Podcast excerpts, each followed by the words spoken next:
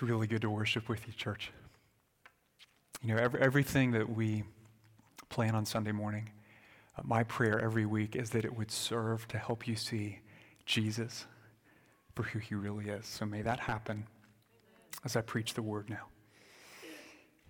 If you haven't been here in a while, or this is your first Sunday, you should know that we began a new sermon series from the book of 1 John last weekend called Assured of Salvation. And the title for that series is actually taken from the book of 1 John itself, chapter 5, verse 13, where the Apostle John declares, "I write these things to you who believe in the name of the Son of God, that you may know that you have eternal life."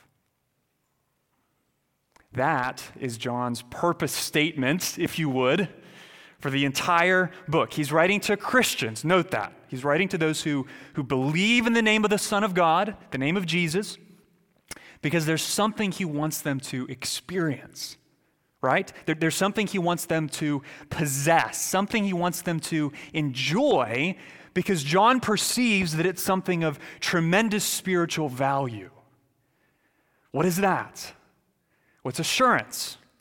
It's assurance. He wants them to, notice, know. He wants them to know that they have eternal life. Think about that. I would argue that no gift in this world that you have received or could ever receive is more precious than the gift of life.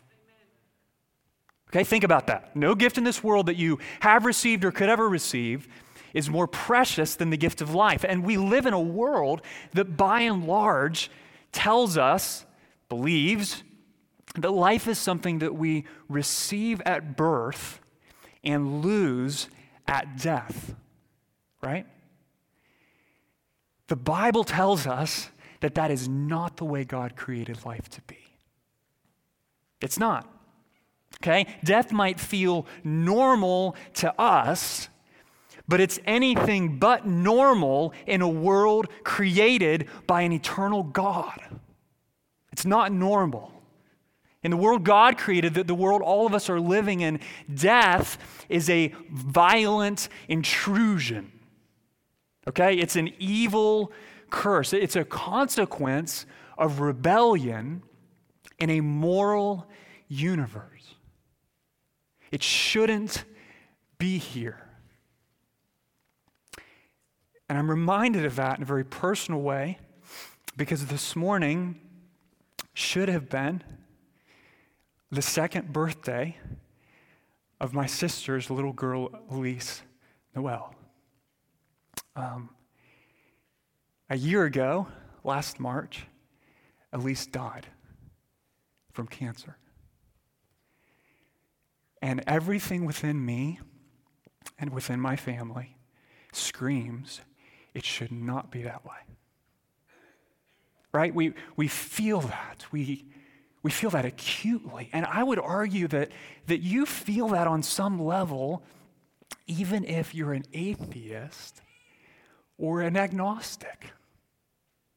I don't presume everybody I'm speaking to on a Sunday, by the way, is a Christian. I'm going to speak honestly with you, and I expect you to be honest about who you are in the process, okay? And I would argue that even if you're an atheist or agnostic, there's something within all of us that cries out when a young child dies like that. That's wrong, right? It shouldn't be that way. And there's a reason we all feel that way. You might not even believe in the existence of God. But there is a reason, friend, that you feel that way, okay? It's because every human being, including you, is created in the image of the eternal God. Every one of us. In the same way that God himself is eternal, so too is the life that he intended us to enjoy. It's a life that we've lost on account of our sin, but it's a life that God is offering us anew through the gospel of Jesus Christ. So, Jesus says in John 11, "I am the resurrection and the life. Whoever believes in me, though he die, yet shall he live. And everyone who believes and lives in me shall never die. So what's he saying? Eternal death is what we deserve. But eternal life is what God mercifully extends to all who look to Christ for salvation. Now, here's the challenge. As a Christian, I forget just how valuable eternal life is. Why is that? Because in many respects, I am quite comfortable here. I think many of us would say the same thing. We don't think often about how precious eternal life is. Because if we're honest, we're largely content with this life. But we need to remember that this life is not the way it was meant to be. I don't care how comfortable your life is, friend. What you're experiencing right now is not the way life was meant to be. And there's a day coming when we're going to experience life, if you're in Christ, as it was meant to be, right? So no more sin, no more sorrow, no more curse, and best of all, hear this, best of all, unbroken, unending fellowship with the lover of your soul. Amen. I think we need to recognize that eternal life, ultimately, it's supremely valuable because knowing and seeing and dwelling with Jesus Christ is supremely satisfying. It's the presence of Christ in heaven that makes eternal life that valuable. And to the degree we lose sight of that, to the degree we lose sight of the supremacy of Christ and the immeasurable worth of eternal life with Him, to that degree, we stop caring about the one thing that matters most in this life as a result. What's that? The authenticity of your faith. Why is authentic faith so important? Think about that. Why is authentic faith so important? It's because your eternal life depends on it. That's why. But if eternal life isn't valuable to you because Christ and knowing Him is not satisfying to you, then you won't care about eternal life and you really won't care about the authenticity of your faith. But friend, you should. Because Jesus is infinitely satisfying, which makes eternal life of immeasurable worth. And therefore, you should care very much about the authenticity of your faith. Nothing, absolutely nothing, I'm not exaggerating, is more important than knowing if you have eternal life. Nothing. God wants you to know. God wants you to be assured. God wants you to live with the kind of strength for today that's rooted in bright hope for tomorrow. And that's what makes 1 John such a gift. Okay, that's why this book is a gift. To meditate on these chapters is to have our false assurance exposed and our genuine assurance strengthened.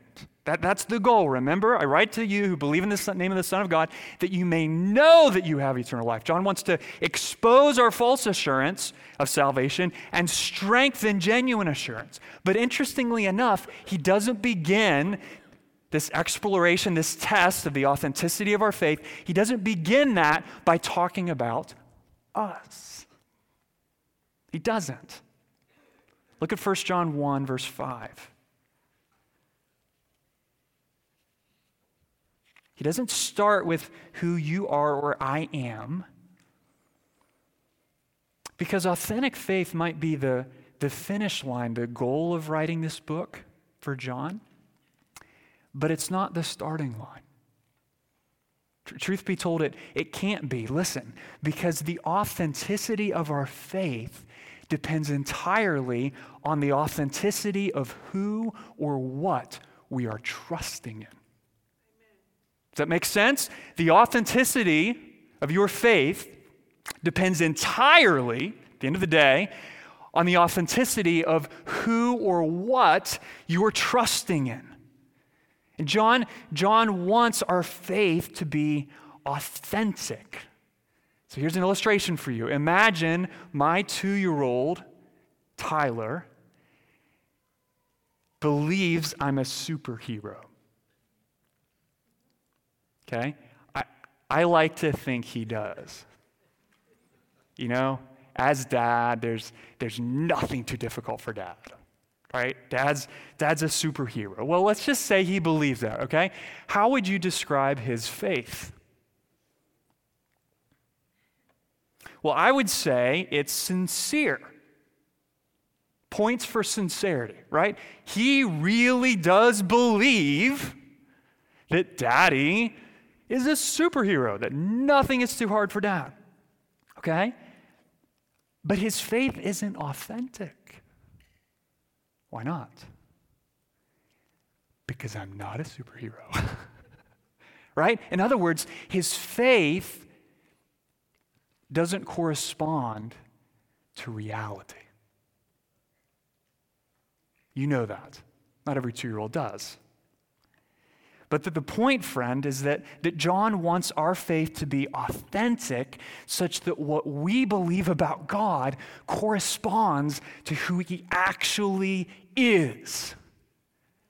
Do you realize how hard that is sometimes? That what we individually or even corporately believe about God may or may not in fact correspond to who he actually is. And when that's the case, our faith, it's not authentic. It's not authentic. So in verse 5, John makes a statement about the Lord. Look with me there. A statement about the Lord, about who God is, that's going to be the foundation for the entire rest of this book. And yes, that's why I'm lingering on this point. Okay? What does John say? This is the message we have heard from him and proclaimed to you. Drum roll. What is it, John? That God is light, and in him is no darkness at all.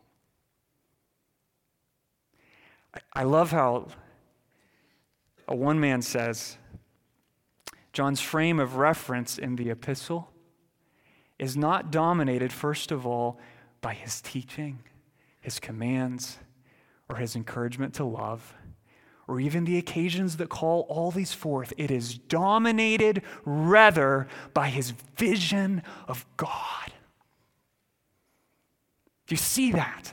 Where John begins, when he wants to help us test the authenticity of our faith, your faith, friend, he doesn't begin with you. It begins with God, a vision of God. And the very first and most important thing we have to learn about God if we are to experience the blessing of assurance is this, okay? This is point 1 in the sermon this morning. What's the first and most important thing we have to learn about God if we're going to experience the blessing of assurance? Point number 1, God is the arbiter of what is true and right. He's the arbiter of what's true and right. So when John says God is light, okay, he's adding his voice to a chorus of Old Testament voices. He's joining in the song that used the same metaphor to tell us something about who God is. So listen to this, Psalm 27, 1, the Lord is my light and my salvation. Whom shall I fear? The Lord is the stronghold of my life. Of whom shall I be afraid? Psalm 36, for with you is the fountain of life. In your light do we see light. Or Psalm 104, O Lord my God, you are very great. You are clothed with splendor and majesty, covering yourself with light as with a garment. And the same pattern continues in the New Testament, okay? This just keeps getting better. Jesus says, John 8, I am what? I am the light of the world. I'm the light of the world. Whoever follows me will not walk in darkness, but will have the light of life. Or John 12, I have come into the world as light, Jesus says, so that whoever believes in me may not remain in darkness. Or 1 Timothy 6, Paul speaking of Christ, he is the blessed and only sovereign, the King of kings and Lord of lords, who alone has immortality, who dwells in unapproachable light.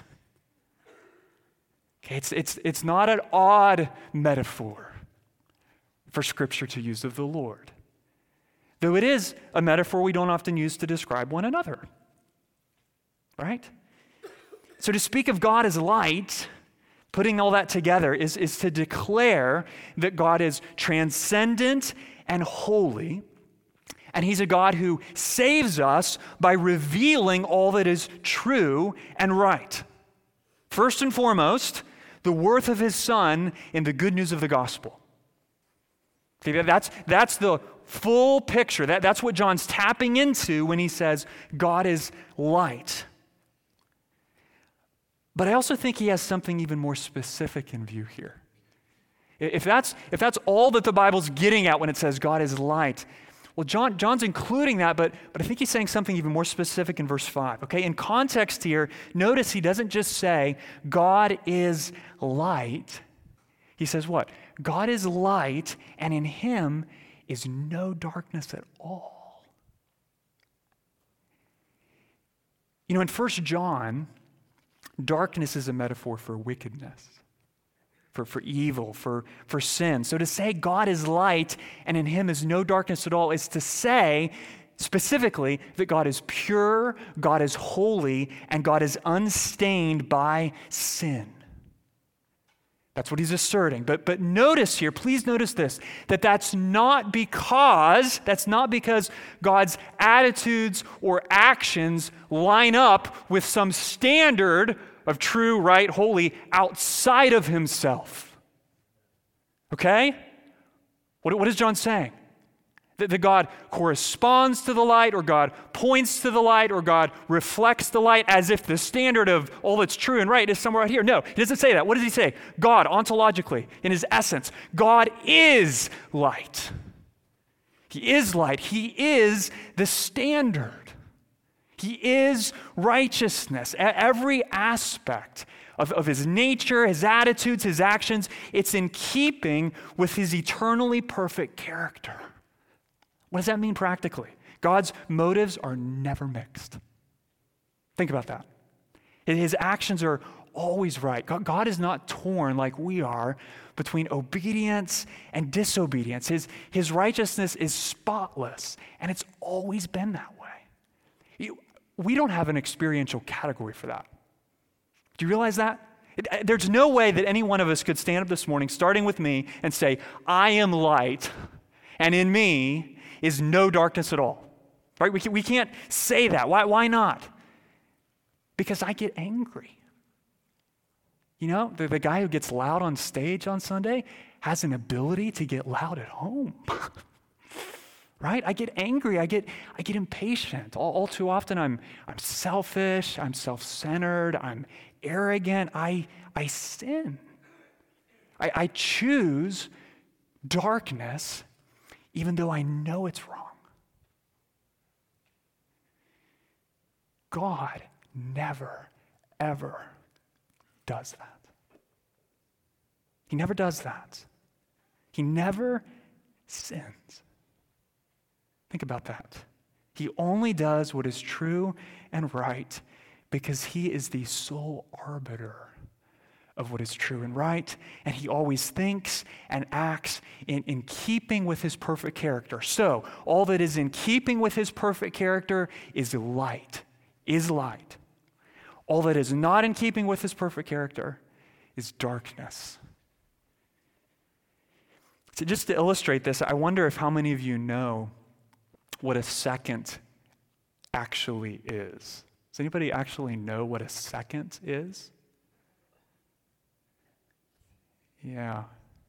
Okay, well, you know, I'm a pastor, and so I'm not a physicist. So for me, a second is, well, it's the time between consecutive on my wall clock, right? That's what a second is. Well, actually, it's not. According to the International Bureau of Weights and Measures, a second is actually the duration of 9,192,631,770 periods of the radiation corresponding to the transition between two hyperfine levels of the ground state of a cesium-133 atom. True story. Okay? How about a kilogram? Mass. There's no way I'm going to try that one, right? Well, what's a kilogram? Okay? Well, it's a unit of mass, equal to the mass of, ready, the international prototype of the kilogram. Okay? Which is what? Well, it's a small cylinder of platinum iridium alloy kept in a high security vault for the last 120 some years outside of Paris. True story. Okay? Why do I mention those things beyond that's sort of my nerd moment on stage? Okay, why do I mention that? Well, it's because we have a reliable standard, even if we don't understand it, for what a second is.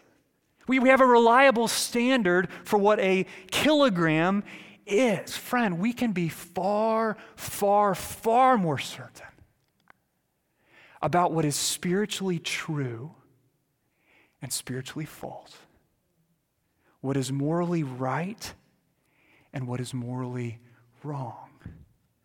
Why? Because the biblical starting point for human ethics is not what seems right or seems wrong to us. It's what God has told us is in keeping or not in keeping with his eternally perfect character. Okay, he's the standard. God is the standard of what is right, what is wrong, what is wise, what is unwise, what is good, what is bad. Okay, so I'd say it this way. Biblical morality, what is true and right, is neither a democratic product, a cultural construct, or an individual decision. It is an indelible and unchanging expression of the eternal character of the living God. That is biblical morality. It's not what you think is right. It's not what you feel is right. It's not what everybody around you says is right. It is what is in keeping or not in keeping with the eternal character of the living God. And evaluating, please hear this, evaluating the authenticity of your faith starts with understanding the object of your faith. And the first and most important thing John says about the Lord is that God is light, right? Which means he's the sole arbiter of what is true and right. So friend, I want to challenge you very directly here, okay? What standard are you using to determine in your life what is right and what is wrong? How are you evaluating the choices that you are making? What's wise? What's unwise? What is true? What is false? Every one of us has some sort of grid that we're using to do that. Even if it's nothing more subject, it's entirely subjective. Well, what's true is whatever feels true. Or what's right is whatever a majority of people around me say is right. Okay, that is not biblical. It's not biblical. What makes something right is if it's in keeping with the character of God as revealed in the Word of God. Psalm 19, the law of the Lord is what? Perfect. Why? Because God's perfect. The law of the Lord is perfect, reviving the soul. The testimony of the Lord is sure, making wise the simple. The precepts of the Lord are right, rejoicing the heart. The commandment of the Lord is pure, enlightening the eyes. By them is your servant warned. In keeping them, there is great reward. Okay, why is the Word of God all those things? Why is it perfect and sure and right and worthy and enlightening?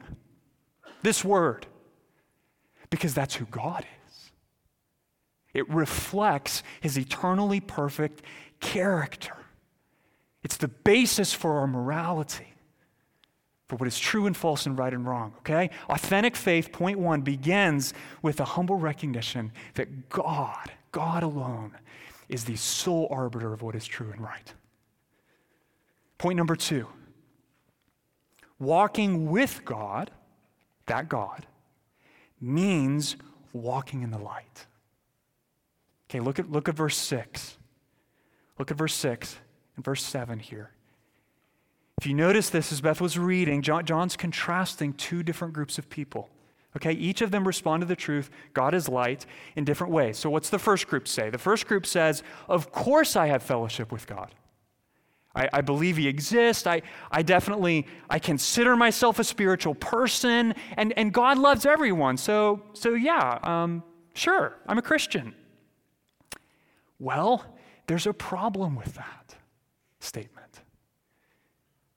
Because for the first group here, they're not walking in light, they're walking in darkness. Their life doesn't reveal a pattern of obedience to the Word of God. It reveals a pattern of disobedience, of doing whatever seems or feels right to them instead of what God says is true or right. Okay, by the way, that's the definition of sin.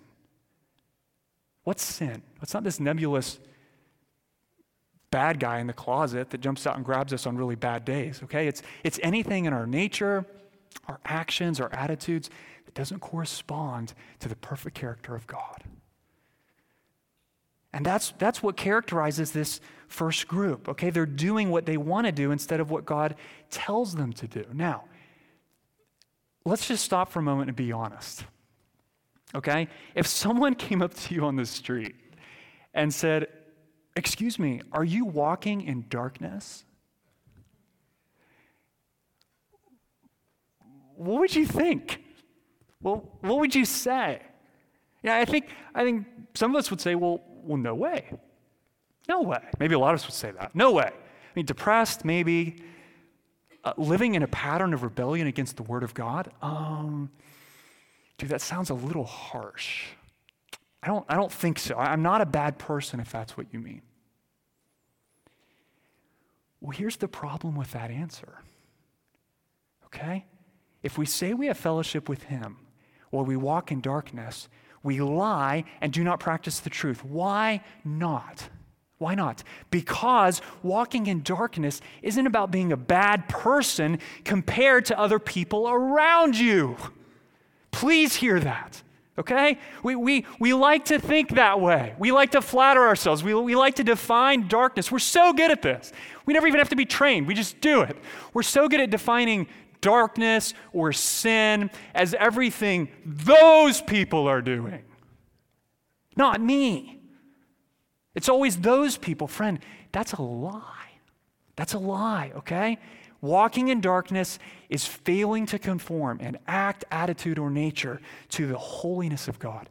God determines what is light and darkness, what is right and wrong, not the people around you. And if you claim to be a Christian, to have fellowship with a God who is light while you're living in darkness, listen, you're both telling a lie and living a lie. Okay? Why are you telling a lie? Well, because you're saying that you and God are able to have fellowship despite the fact that you're disobeying His Word. And you're living a lie, you're not practicing the truth because the choices you're making are the opposite of the words you're speaking. In other words, you're a hypocrite. Because a God who is light cannot have fellowship, cannot have personal communion with someone who's walking in darkness. And if you think that, you are deceived. And again, to those of you who are not believers, I just feel like I'd be remiss to not acknowledge that from my perspective, many times, professing non-Christians often live with more personal integrity than Christians. Why do I say that? Well, because they make no claim to have fellowship with God. And their life reveals the lack. At least they're honest. But we claim to have fellowship with God, but sometimes our life looks just like theirs. And friend, if that's you, know this, you're living a lie. And you need the Word of God in verse 6 to shatter your illusion, to claim to have fellowship with God while you are not living in submission to His Word, is to claim a spiritual and moral high ground that doesn't exist. It doesn't exist. You can't be right with God if you're defying His will. Why? Because walking with God always means walking in the light. Look at verse 7. Look at verse 7. But if we walk in the light as He is in the light, in other words, if the pattern of our words, our thoughts, our deeds is progressive conformity to the character of God, then what's true? What's true? We have fellowship with one another, and the blood of Jesus, his son, cleanses us from all sin. When I read those words, studied them this week, I was surprised. Okay, let me tell you why. All right, track with me here. What would you expect God to say through John? If we walk in the light as he is in the light, we have fellowship with who? With God. Right? That's what you would expect him to say in verse 7, but that's not what he says. He says if we walk in the light, we have fellowship with who? One another. Okay, verse 6, he's talking about fellowship with God. And then right when you expect him to say fellowship with God again, he doesn't.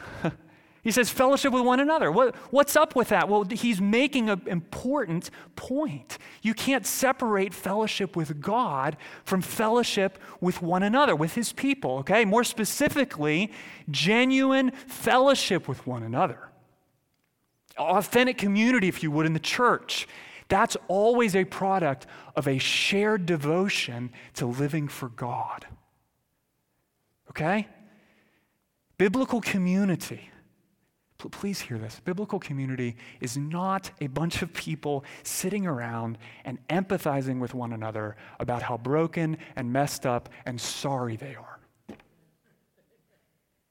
That may feel real.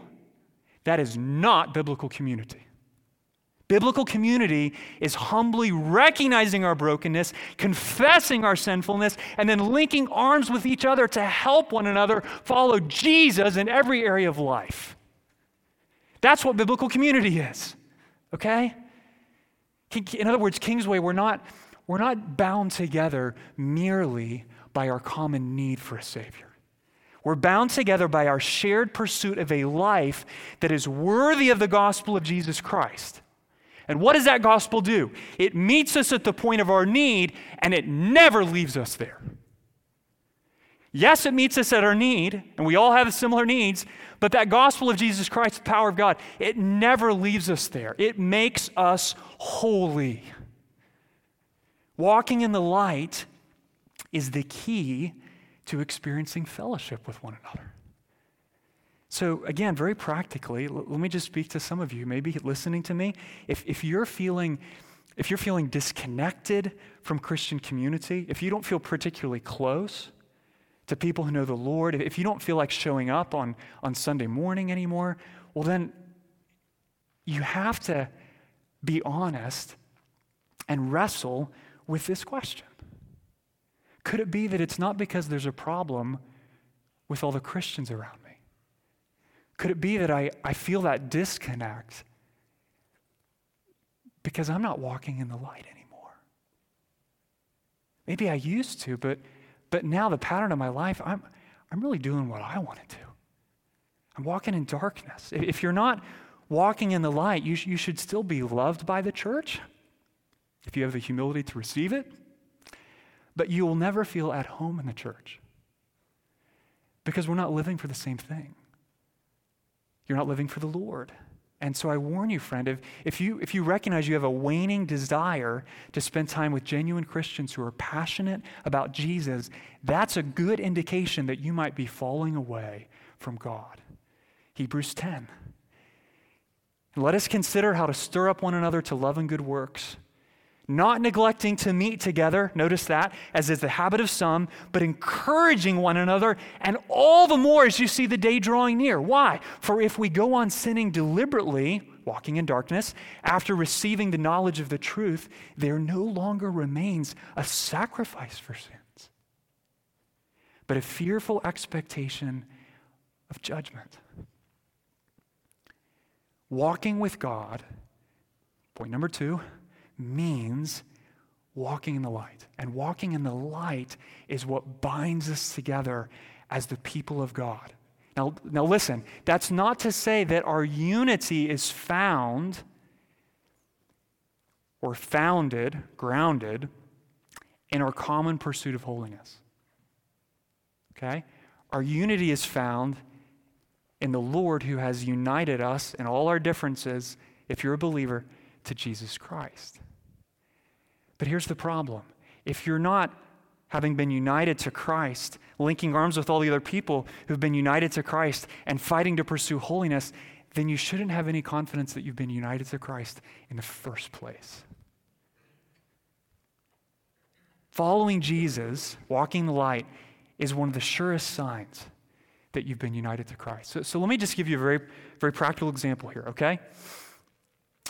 Racial reconciliation is a hot topic right now. The issue, fair to say, is as old as sin. But it's receiving more attention in recent years. And I think it's easy for churches, including our church, to say things like, praise God that the gospel unites black and white believers at the foot of the cross. Praise God for that. And then we have no clue what racial reconciliation looks like after that. You know, so what do we do? The next time, well, praise God, we've been united at the foot of the cross. Well, yes, we have. And praise God, we have. But practically, how does that reconciliation between black and white, for example, work itself out in the church? Well, friends, here's where I would direct your attention to 1 John 1, verse 7. You want to know how racial reconciliation, in part, works itself out in the church?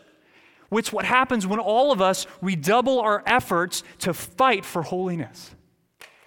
Okay? Walk in the light. If you want to deepen transcultural unity in this church, one of the most important things you can do is say to a brother or sister who looks different from you, would you join me in helping me to follow Jesus? Okay, there's something powerful that happens when a white man has coffee with a black man and says, brother, would you help me be a faithful husband? Or a faithful dad? Or a faithful employee? When we're praying together, when we're fighting against sin together, when we're fighting for holiness together, that's when reconciliation actually happens in the church. What Jesus begins, he continues as we fight to be more and more like him. Walking with God means walking in the light. And when we walk in the light, we don't just have fellowship with God, we have fellowship with one another, okay? But that's not the only thing that happens when we're walking in the light. Look back at the end of verse 7. This is the last point. God is the sole arbiter of what is true and right. Walking in the light means walking with God. Point number 3, to walk in the light is to be progressively cleansed from sin. Okay? So if you're a Christian and you've been listening to everything I've said thus far, I imagine that part of you is painfully aware of areas in your life where you are struggling to walk in the light. Okay, I presume that. Maybe part of you is even wondering, how can I be assured of salvation when the spiritual landscape of my life has so many corners in it, caves in it, that are still darkness, sin? Well, friend, to you I would say two things, okay? First, the very fact that you're concerned about whether you're walking in the light or not is a really encouraging sign that your faith is genuine. Okay? It's not a guarantee, but it's a really encouraging sign. All right? Second, take heart in knowing that your Heavenly Father is all too aware that you can't cleanse yourself from sin. He knows you can't. He knows you better than you know yourself. And better yet, he is, and he will continue to cleanse you from sin until the day he brings you home. Why? Well, because the moment you become a Christian, the moment you repent of your sins, trust Jesus as Lord and Savior, his blood cleanses you from the guilt of sin and the enslaving power of sin. We're going to look more next Sunday about exactly how that happens. But we know all too well, do we not, that though that's true, even as a Christian, the presence of sin remains. And in my experience, the longer you endure in walking in the light, the more aware and sensitive you become to all the remaining areas in your life where you still perceive darkness.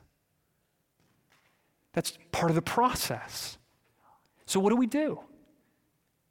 I mean, do we despair of ever really walking in the light? completely and abandon hope of assurance? No, we don't do that. We take heart that the same blood of Christ that cleansed you on the day you were saved is the same blood of Christ that's going to keep on cleansing you till the day you see him. That's our confidence. That's where we go with that awareness, okay? In fact, it's in the very process of fighting to say no to sin and yes to godliness that we experience the power of his cleansing blood. Don't think that somehow we're cleansed from sin and then we go on to bigger and better things like walking in the light. It's not true. To walk in the light is to allow Jesus to cleanse you from sin every day through the power of his blood so that you're progressively conformed into his image. So in one sense, we're definitively sanctified, cleansed, the moment we become a Christian. But in another sense, we're progressively sanctified or cleansed all throughout the rest of our life. So walking in the light isn't about practicing perfection. It's about growing in godliness. And as we choose to look to that cleansing blood of Christ every day of our lives, it does real work in us. You know, I don't think we think very carefully as Christians sometimes about exactly how is it that the blood of Christ, as John says in verse 7, cleanses us from all sin. How does that happen? I'm going to give you 13 examples. Real quick. Ready?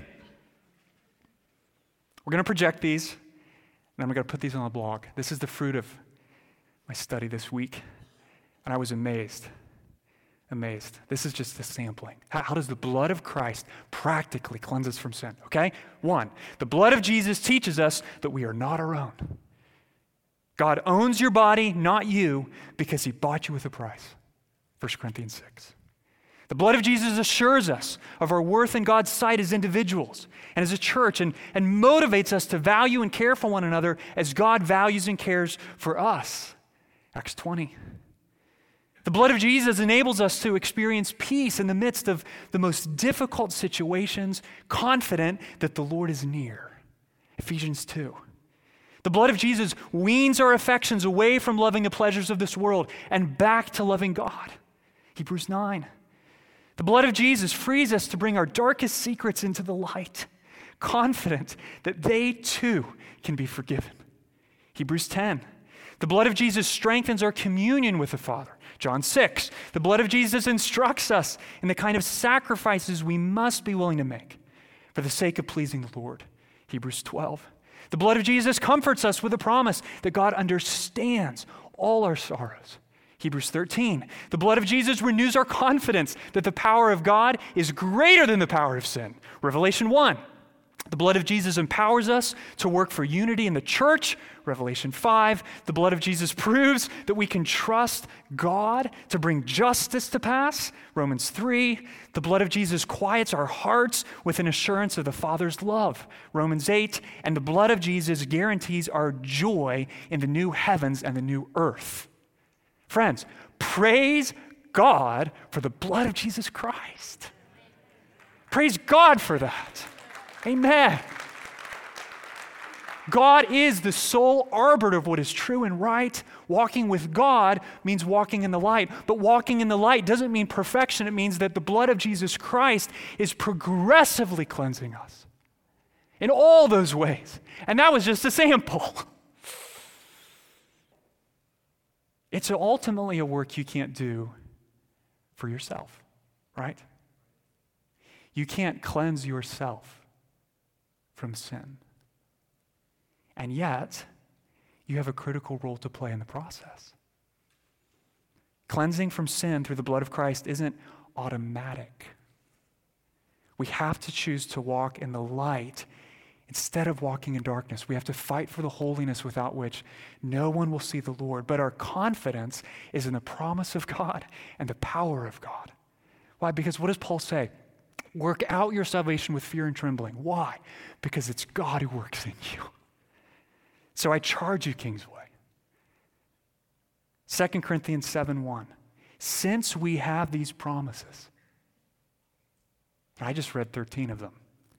Let us cleanse ourselves from every defilement of body and spirit, bringing holiness to completion in the fear of the Lord. Okay? Let's do that together. Evaluating the authenticity of our faith starts with understanding the object of our faith.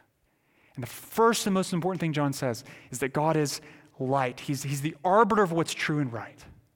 Okay, that means walking with God means walking in the light, which means we're progressively being cleansed from sin as we submit to the power of Jesus.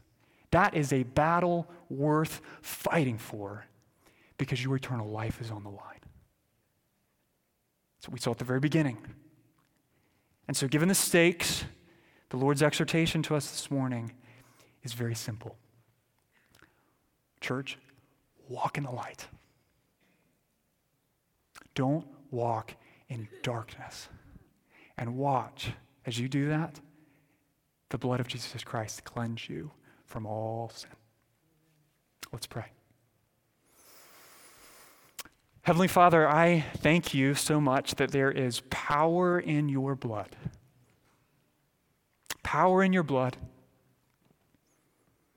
And Father, I ask that this morning you would give us courage to come to you with every corner of our heart where sin and darkness remains, and bring it to you and watch you cleanse us through your blood. Lord, renew our courage to fight for what is right, but locate our confidence in your power and your promises. Amen.